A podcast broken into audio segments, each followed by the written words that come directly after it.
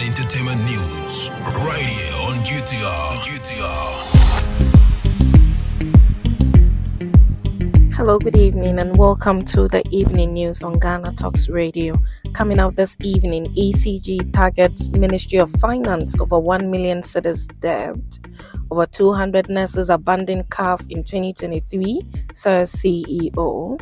We won't tolerate further delays in approving anti gay bill, says the minority. And in other stories, Parliament must invite Education Minister to answer senior high schools' power outages, says Nagrat. This business, sports, and showbiz is coming in this evening's bulletin. The news will be read by Awentemi Akansukum. Now let's settle for the details. The Ministry of Finance is said to be disconnected from the national grid over a 1 million cedis electricity debt. For the past 10 months, the ministry has consumed power without paying the monthly bills, resulting in an accumulation of 1,025,918 Ghana cedis. Additionally, the ministry has failed to release funds to various municipal and district assemblies to settle their debts. According to sources within ECG, the issue must be addressed at its root, leading to their decision to disconnect the finance ministry to send the right signal to authorities. City News has learned that a team from the ECG is expected to engage with the Minister for Finance, Dr. Amin Adam, to reach a consensus. The ECG is also pursuing Ghana's parliament over a 23 million cedis debt owed to the power distributor. The ECG National Task Force has stated that the National Task Force would proceed to disconnect Parliament if the debt is not settled. Now, the Chief Executive Officer of the Komfo Anokye Teaching Hospital, KATH, Professor Otchere Addai has disclosed that over 200 nurses and other health professionals left the hospital in 2023. The CEO lamented that the departure of the health workers is negatively affecting the smooth operation of the facility. During an interaction with Finance Minister Mohamed Amin Adam and his team during a tour of the facility, Professor Adam appealed to the government to allow authorities to replace the departed staff to enhance service delivery.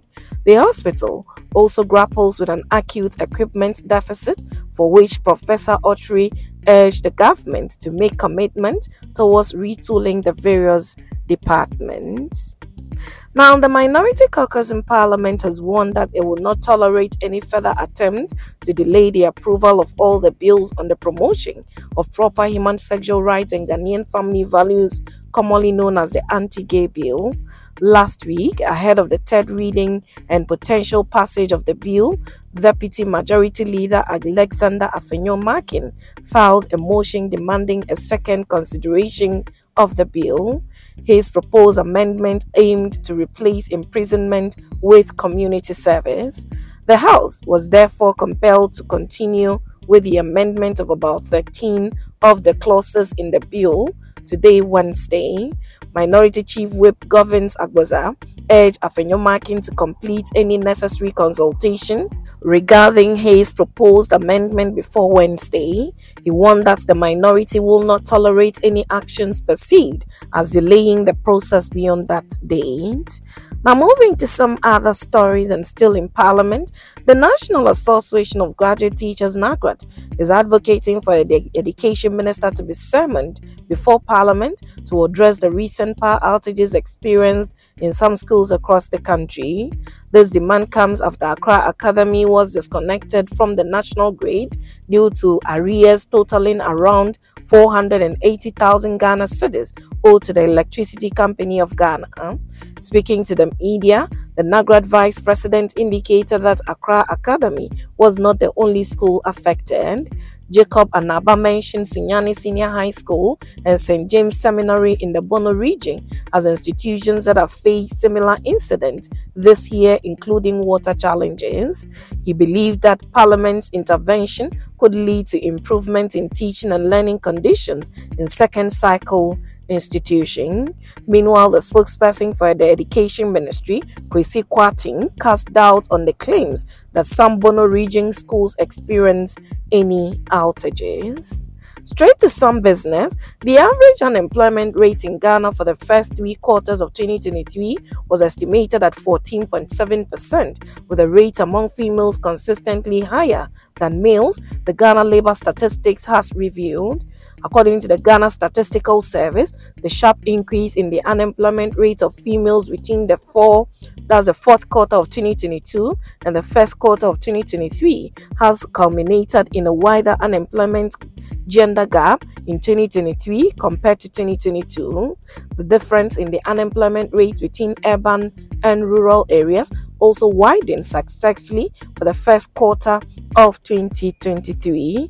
In the second and third quarters of 2023, the urban unemployment rate, it said, was almost twice compared to that of rural areas.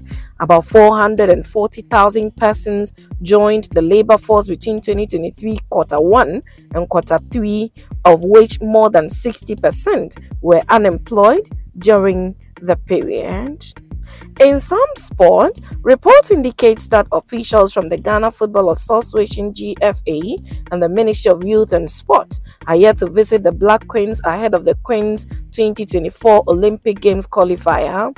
The Black Queens are scheduled to play against Zambia on Friday, February 23rd at 1700 GMT in the first of two qualifiers at the Accra Sports Stadium. According to a female football insider, the Black Queens feel disrespected over unpaid bonuses due them after sealing qualification to the 2024 Women's AFCON due to be held in Morocco. The team isn't happy that as, as at 11 p.m. February 20, no member of the GFA or Ministry of Youth and Sports had visited them. Now, moving straight to some showbiz, Rufftown record signee Wendy Shay brought joy to children and staff at the Korle Bu Pediatric Theatre with a heartwarming performance and generous donation on Tuesday, February 20, 2024. As part of her Shay Foundation's mission to give back to society, Wendy Shay donated baby cots and digital skills and even covered the hospital bills of mothers who delivered on her birthday. But the true highlight was her performance for the young patients and their caregivers. The atmosphere lit up at the Rufftown record signee belted out her popular tune with the a cappella rendition of her hit song, Heat, being a special treat. Seeing the children, despite their challenges, singing along was a truly touching moment. Wendy Shay's visit wasn't just about entertainment, it was about spreading love and making a real difference in the life of these children. And that's how we draw curtains on the evening's news on Ghana Talks Radio. Log on to www.ghanatalksradio.com for more of these stories and follow us, Ghana Talks Radio, on all social media platforms. You can as well download the GTR app from your App Store or Google Play to listen. The news was read by Awentemi Akansukum. Say thanks so much for making time. Good evening.